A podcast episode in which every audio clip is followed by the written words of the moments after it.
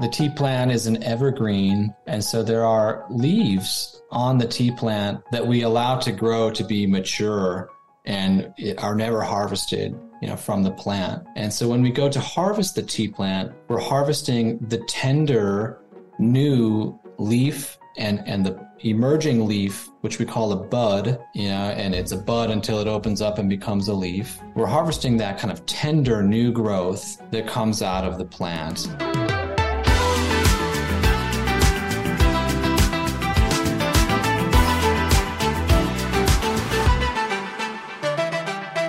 Kenneth Thomas, and this is Coffee 101, your one stop shop for everything you need to know about coffee. But today is different. We're talking about tea. We're in our three episodes, we're in the second of three episodes about tea. Katie, how are you? Me? Well, yeah. Tired. I hear you. Well, okay. So today we're talking about as far as the different teas. Uh-huh. Like today and next time, or this this episode, next episode, we'll be talking. We'll be breaking down all the different ones. And today we'll be talking about green tea and white tea and matcha. So I love matcha. I was going to say, since you're tired, if you had to pick one of those three, I don't think I would pick tea for tiredness unless I was going to sleep. But that's just me. so like, what do you drink tea for? I just drink it for fun. Or I drink it to like sit down and have like a little cutesy cup of tea. Yeah. That's why I drink tea. I don't drink it for caffeine whatsoever. Because it does have caffeine in it. It Uh, does. I'm just not just super not like coffee caffeine. I'm not super caffeine sensitive. uh, So like I've drinking you've you've well- drank. um drinking. Okay. Anyway, uh, like 200 milligrams worth of caffeine hmm at like 10. Went to bed by 10:30. Yeah. Like it really doesn't affect me. It's probably because you're sleep deprived. Well, no. Yes, I am sleep deprived, but also I think that like caffeine, it doesn't really like. I feel like it just affects. It makes my mind clearer. Yeah. rather and so like if i'm going to sleep and i like turn on like a bedtime story or something which is most nights don't judge. It really helps actually. I highly recommend. Um then like i what you do is you basically train your brain to stop thinking and then you can fall asleep faster. And so now i can just like knock out. It's nice. Well, I I enjoy tea for the taste, but I also drink it for like a like a mid level caffeine. As far as like I would rather um I would rather uh not have the intensity of the caffeine that you get in coffee, but I'm just looking for just a little bit. But also I'll be quick to say I also like the taste and of green, white and matcha I don't know. Like the next episode, we're going to talk about the ones that I really like. So I don't know which one I pick with this one. you probably like green tea I don't know. i'm not a big white tea girl but i love green tea i always drink it when i'm sick and then i also love matcha and Yeah. making like matcha lattes with matcha powder Mhm. it's good Fun stuff. You can get Well- really into it. Some people get really into it. Like they have all these tools and stuff. Yeah. Well, I'd say let's just let's just jump right in and let's see what we can learn about green tea, white tea, and matcha with Jeff Champeau out of uh, Rishi Tea. All right, man, we got you back. hey kenneth nice to see you again And uh, last time we kind of gave a little bit of background on tea, and um, you know what I wanted to get into today, um, which I know our one on oneers, especially those who drink coffee, would really appreciate, is the differences in like black coffee, uh, green, oolong, um, you know, all of that gamut, and even more interesting. And and I guess I kind of, I don't want to steal your thunder, but I guess I kind of liken some of those differences to maybe in coffee either differences we see in processing methods for the same coffees or even different we'll say roast levels for the same coffees, but they are, are initially they're the same bean. So I don't want to steal your thunder past that. I but I, but I want to talk. Let's start with like I guess just the whole gamut from green all the way to black and what the differences are and and even like how the differences in taste and caffeine levels and like whatever have at awesome. Awesome. So let's take it to the farm for for a quick second and talk about what what exactly are we harvesting from the tea plant? And then we'll talk about how we process the the leaves. So the tea plant is an evergreen and so there are leaves on the tea plant that we allow to grow to be mature and are never harvested you know from the plant. And so when we go to harvest the tea plant we're harvesting the tender new leaf and and the emerging leaf which we call a bud. Okay. You know and it's a bud until it opens up and becomes a leaf. We're harvesting that kind of tender new growth that comes out of the plant usually around the top or the outside of the plant towards the sun. And depending on the growing region we might harvest four times per year or maybe even up to eight times per oh, year from the same plants. And the tea plant goes through these waves of growth that we call flushes, various flushes of new growth coming out of the tea plants. And in, in, in the growing regions of tea, the plants go dormant in the wintertime and they stop their growth cycle. And during that time, they store their nutrients down into the roots. And then in the springtime, February, March, April, the plants are drawing up those nutrients that were stored in the roots and they get concentrated into that, what we call the first flush or the spring harvest uh, on the plants. And so the spring harvest is generally prized more than the later harvests because it has this like extra concentration of um, nutrients coming up from the roots and the way the chemistry is happening inside the plant at that time of year, you get this really lovely concentration of amino acids, natural plant sugars, and a really delicate tannin structure that makes for very lively and luscious teas. So that first flush spring harvest tends to be the most prized. But as we'll see as we talk through the different families or styles of tea, um, later harvest might be better suited for certain kinds of teas, like black tea, mm. compared to the first flush. Um, so that's the general, um, you know, nature of what we're harvesting from the tea plant. And for any given, you know, style of tea that we might be making, we might be harvesting just the individual buds, the unopened new leaf buds that are sprouting up. Um, a more common harvesting or what we call a plucking standard would be two leaves plus a bud. That's a, a, a, the most common bud set that we might collect. Other styles of tea, we might collect three or four leaves and the bud, and there'll be a, a single stem that connects all of those, um, you know, all of those leaves together in a single in a single pluck.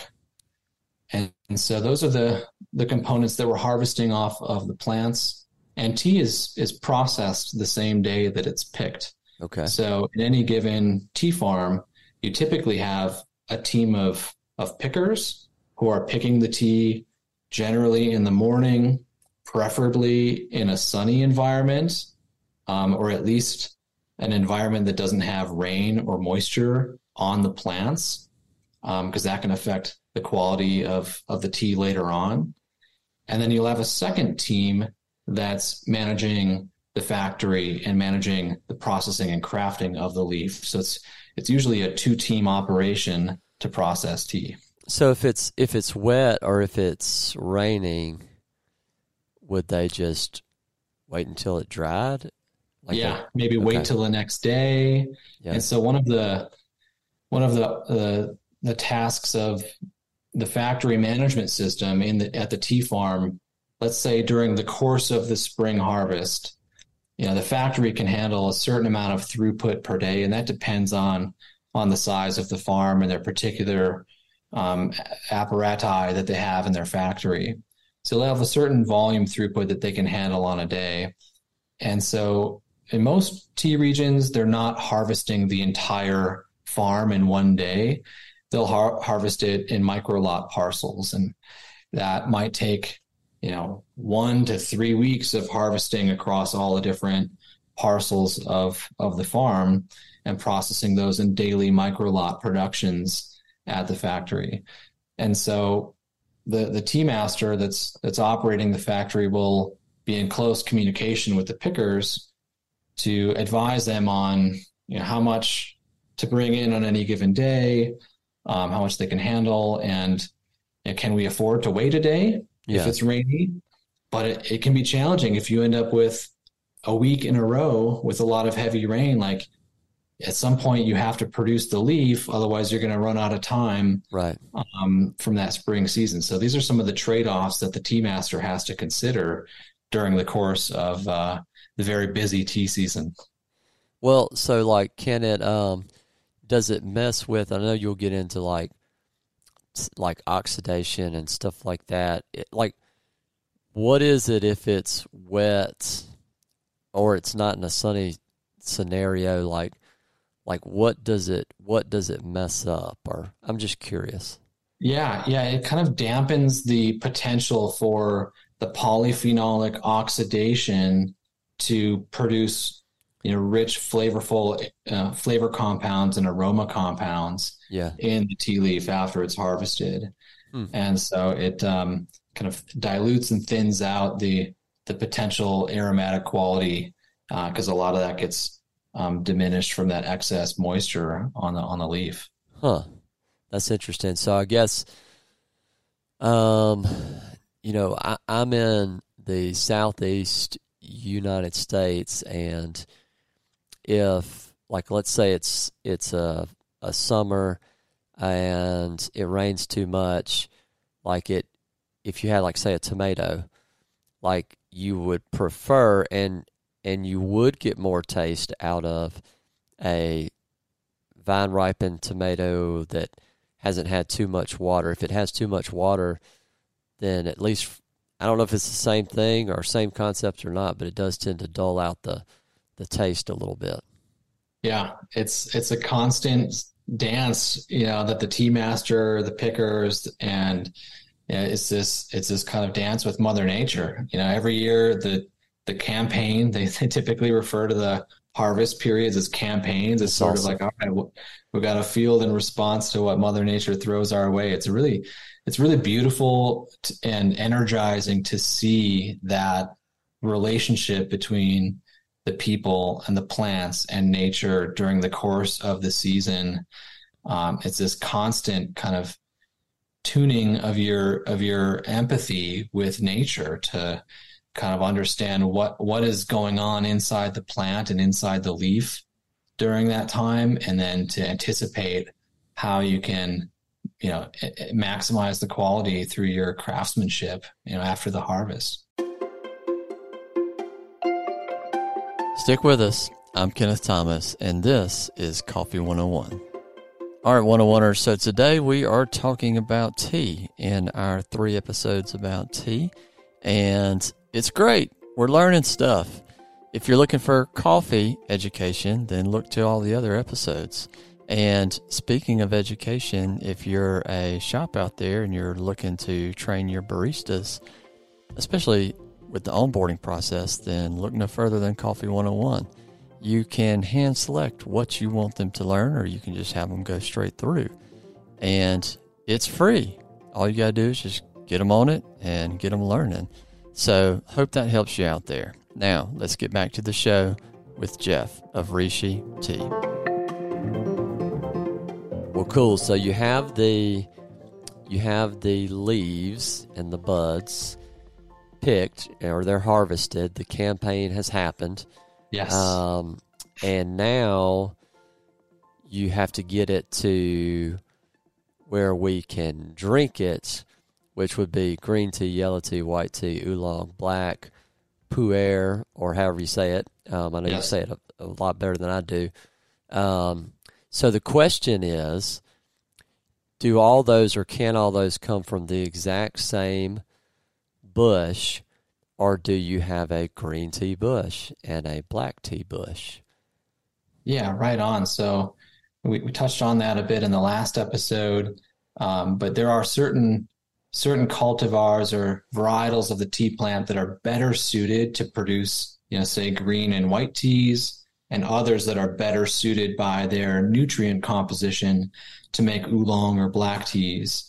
Um, but for the sake of you know simplicity and walking the audience through the different processing steps that delineate you know the different styles of tea um, you know we can just refer to it as as harvesting of the fresh leaf and now talking about the craftsmanship that's applied um, so the fresh leaf is brought to the factory and the and the first step for all the styles of tea is called withering Okay. and you know, one of the the chief things that we're trying to accomplish at the farm in processing the leaf is to get an overall reduction in the moisture content that's inside those fresh leaves by about four to one reduction in um, the water content and the mass of the tea through the drying of the tea.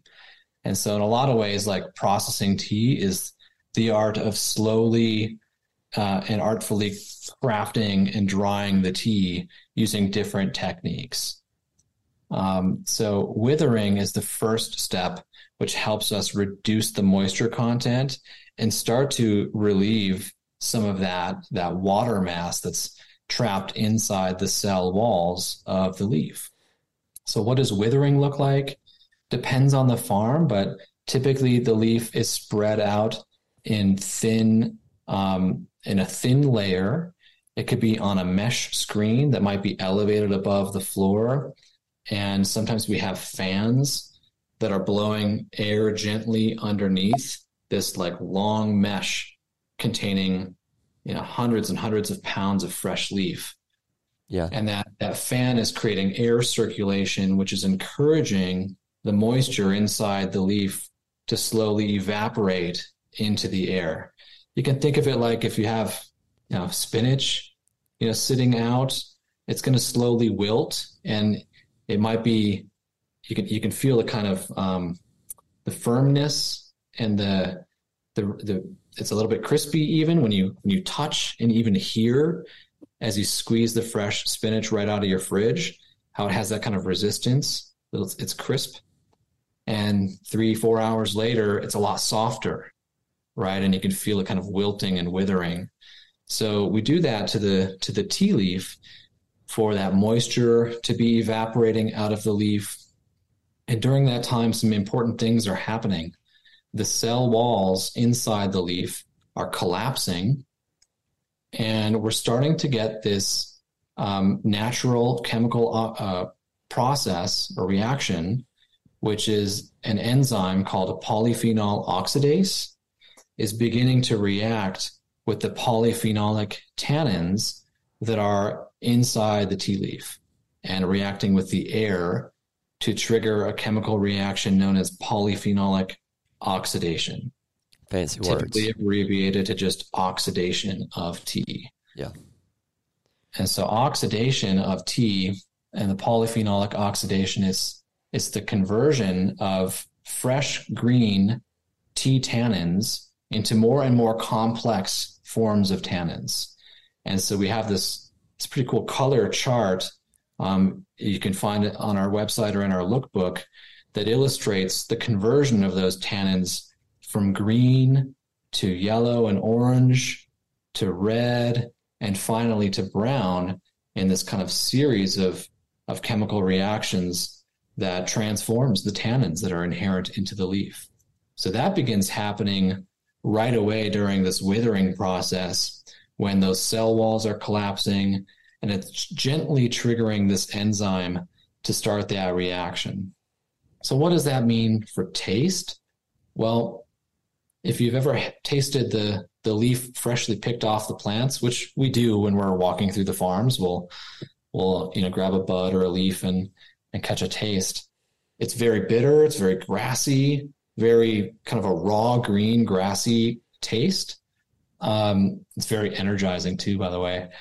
And as that withering happens and that oxidation starts to occur, that raw green um, character is being transformed into kind of a subtle floral character. Okay. And so withering is very important for us to curb the grassiness and develop kind of florality inside the leaf.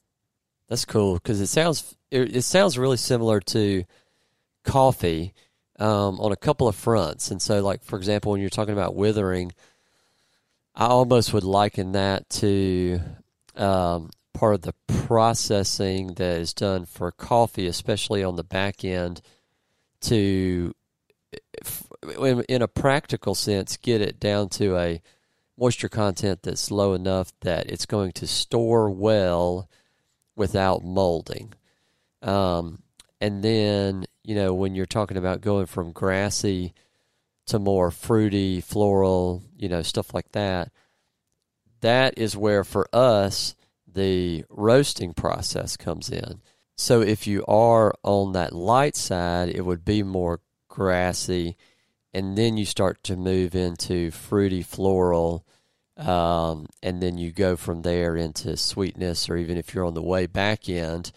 Um, and I'm sure we'll talk maybe a little bit about the Maillard reaction in tea, which we see in the roasting process in coffee.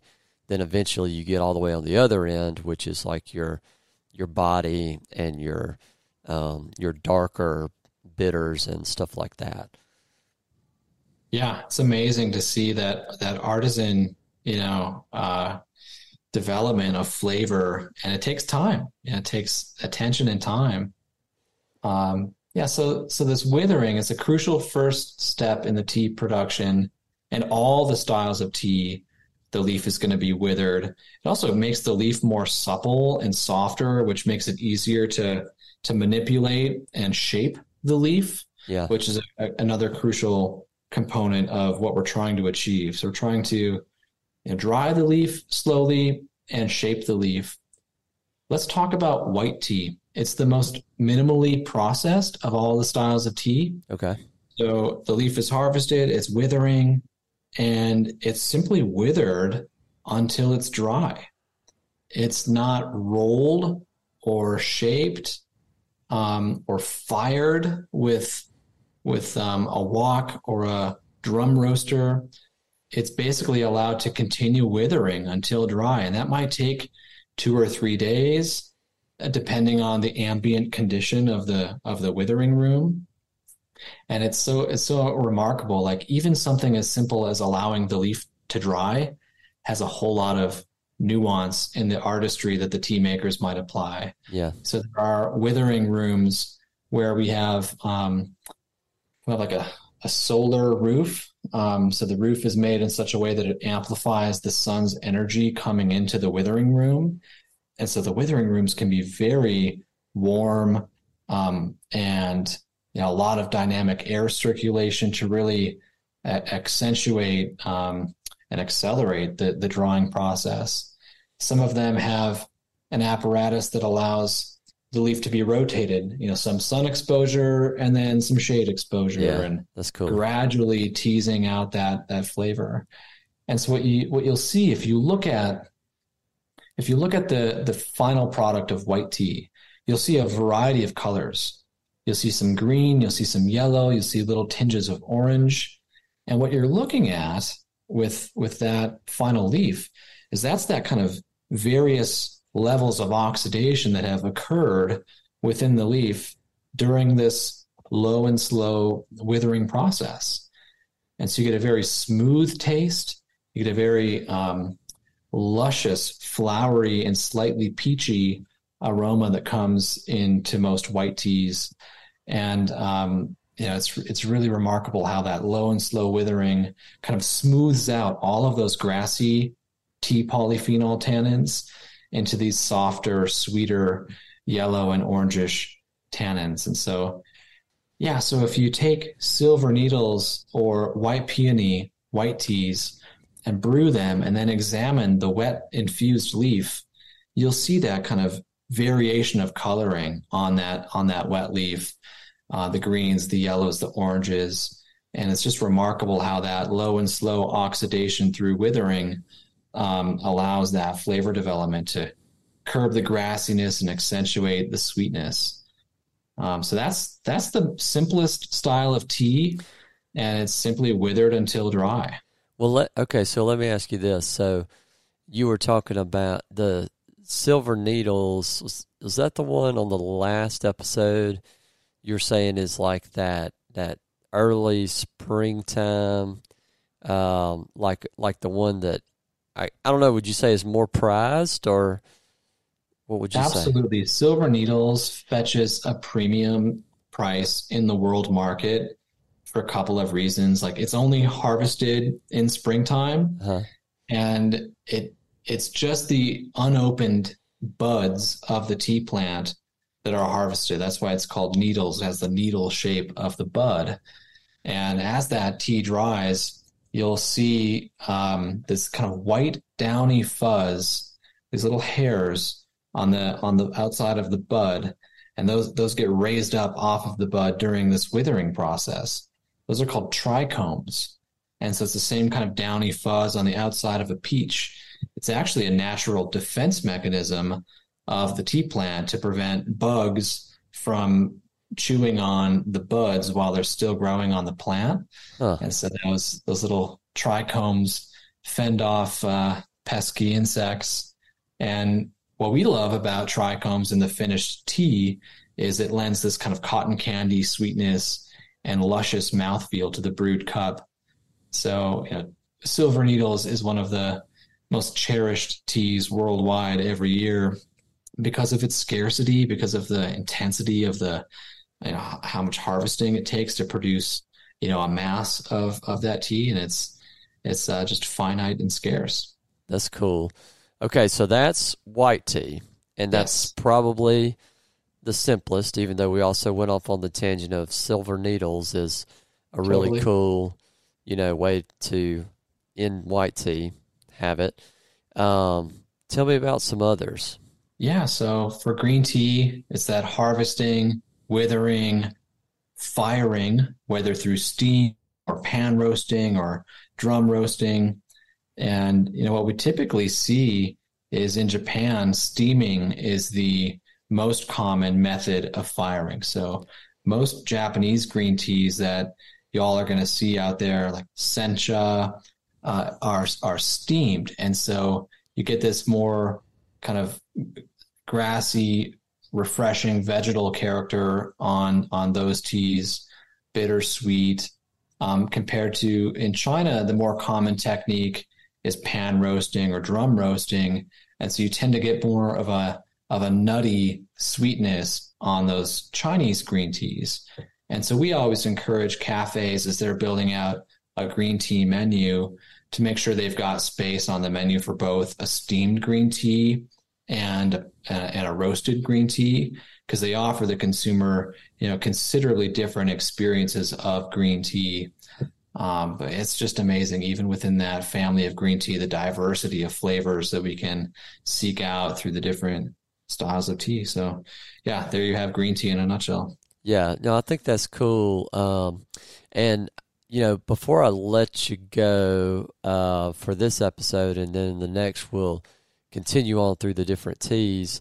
Since we're talking about green tea, could you speak on matcha and like what that is and how that relates to green tea? Because you know, people who aren't used to tea may not really know and much less know like what's what what's the difference in like ceremonial i mean like like anything about matcha awesome yeah so powdered green tea originated in in china um, centuries and centuries ago and during the the song dynasty they even had uh, the original like latte art competitions we can say where there'd be these competitions to um, whisk what they call it mocha in Chinese. So they okay. would whisk the mocha and try to create the longest lasting legs on the bowl. Like we have legs when you swirl a glass of wine and it and the and the wine drips back down. Uh-huh.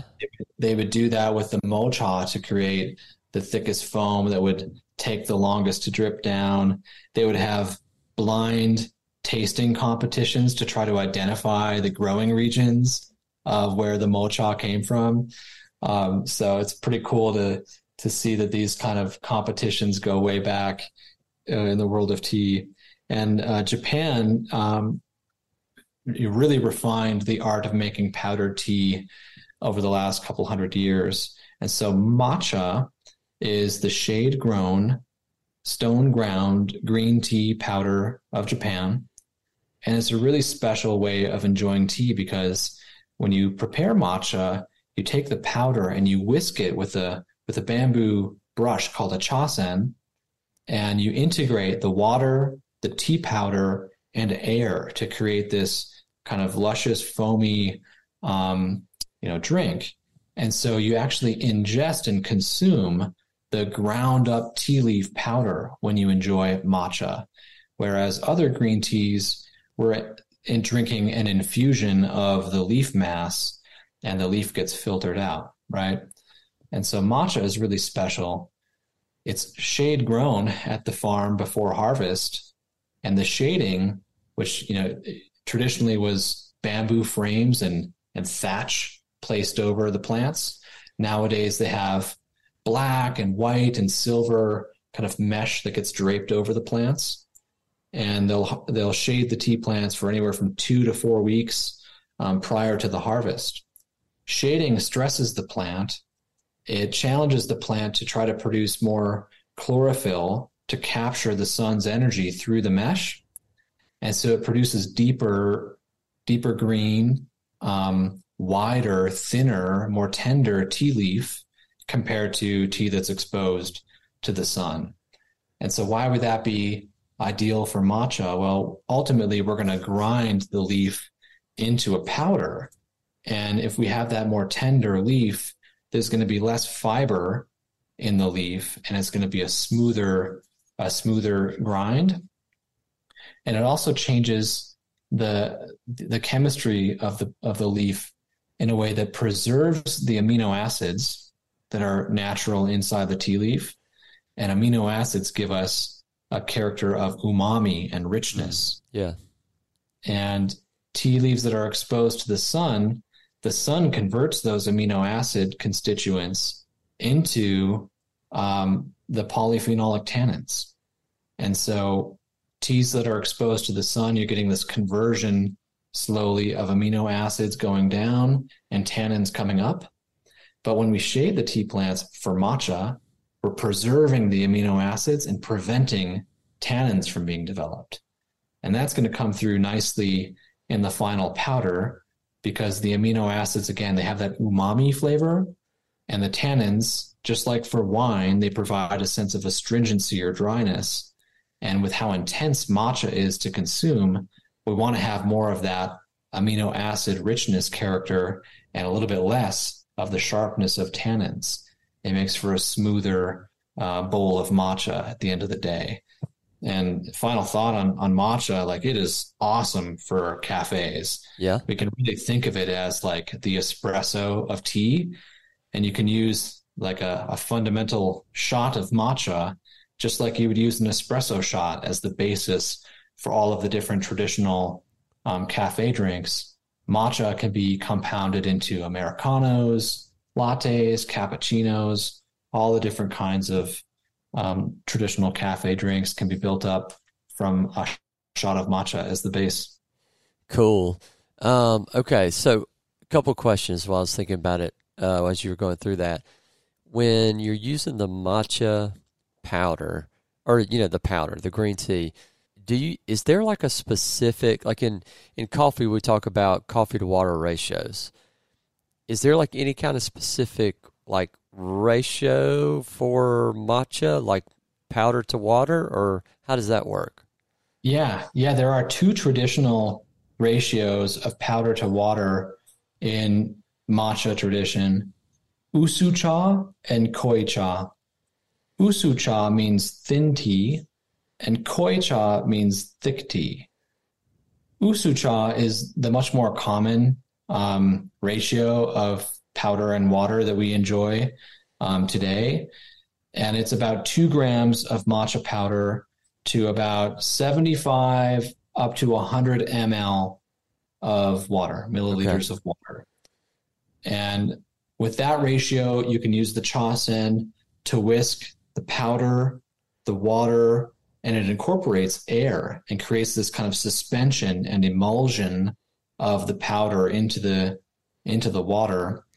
Um, and you can create a nice, rich, you know, kind of thick foam on the top of the bowl. That's a that's a good target to to shoot for, and um, it can be a really luscious and smooth taste. And I, I should mention, as a pro tip, it's really important to sift the matcha powder into the bowl before you add the water to whisk huh. because there's static electricity in the air causes the matcha powder to form clumps unto itself and so we just need to break those clumps up briefly before we get into whisking so that we get the the smooth beverage mm.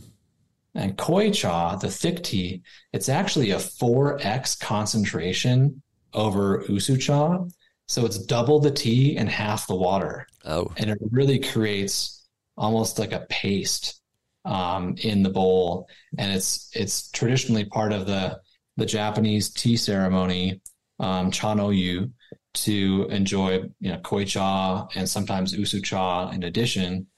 Um, so it's it's a lovely cultural experience, which I encourage everyone to try at least once.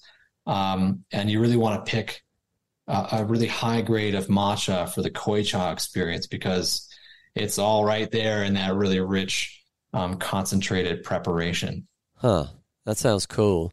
Um, okay, one last question.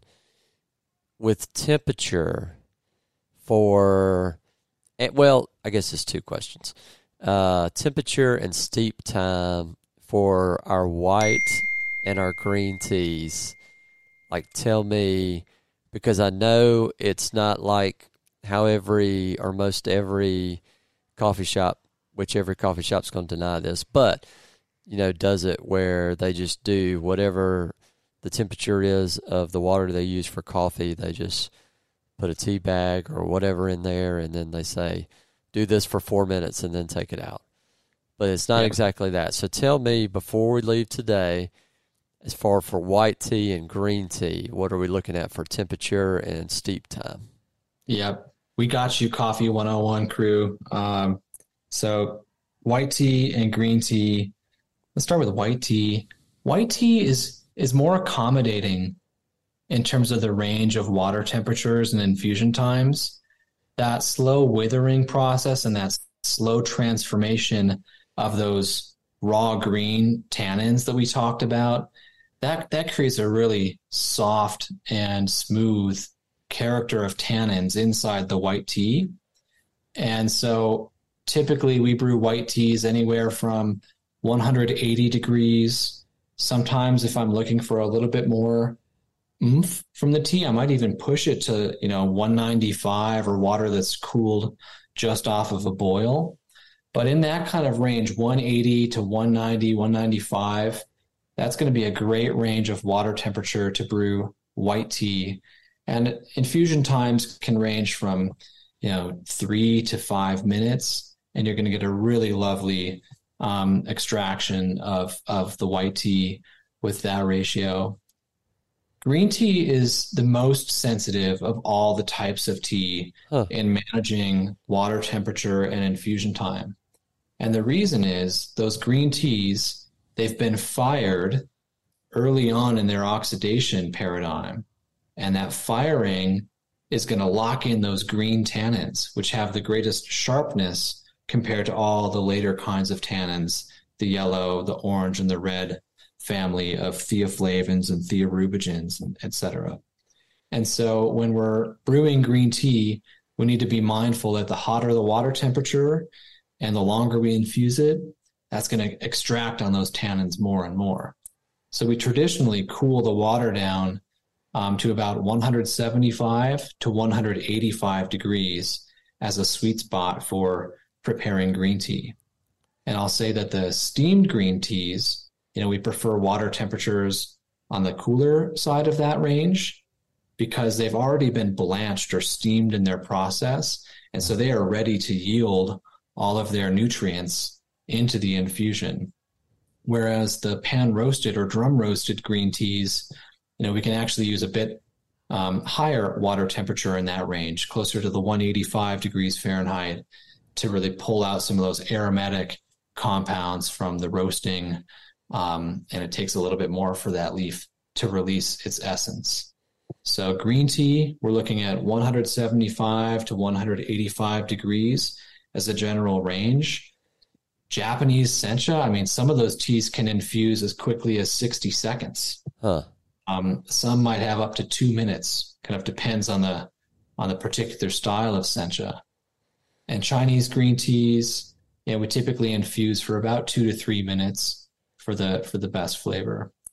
Okay. And you know, all all of our loose leaf teas come with those specific time and temperature and dosage recommendations um, to help people get calibrated.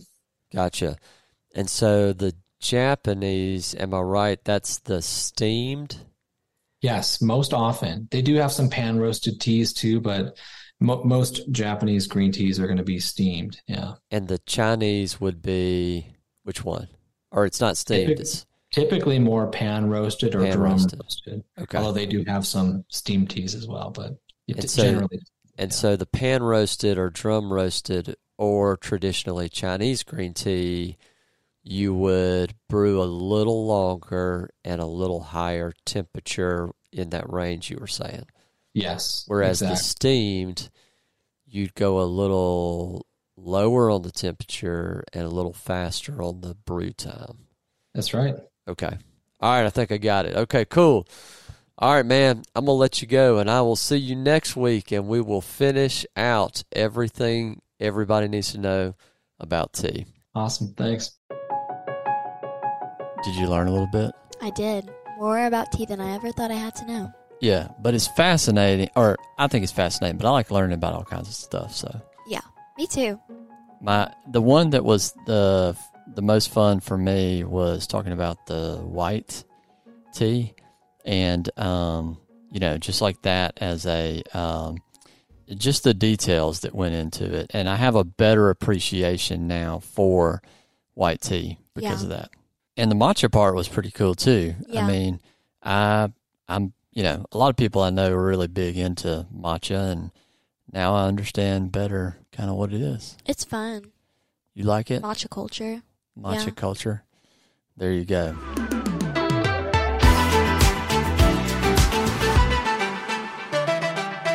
All right, that's all we got today on Coffee 101, which was overtaken today by T101. So we want y'all to do a couple of things, like always. We would love for you to leave us a rating or review. And if you have coffee questions or tea questions, then in the comments of the actual rating, leave those questions and we would love to answer them here. And we'd love for you to tell a friend about Coffee 101. And so until next time, I'm Kenneth and I was joined by Katie. See you later. Peace out.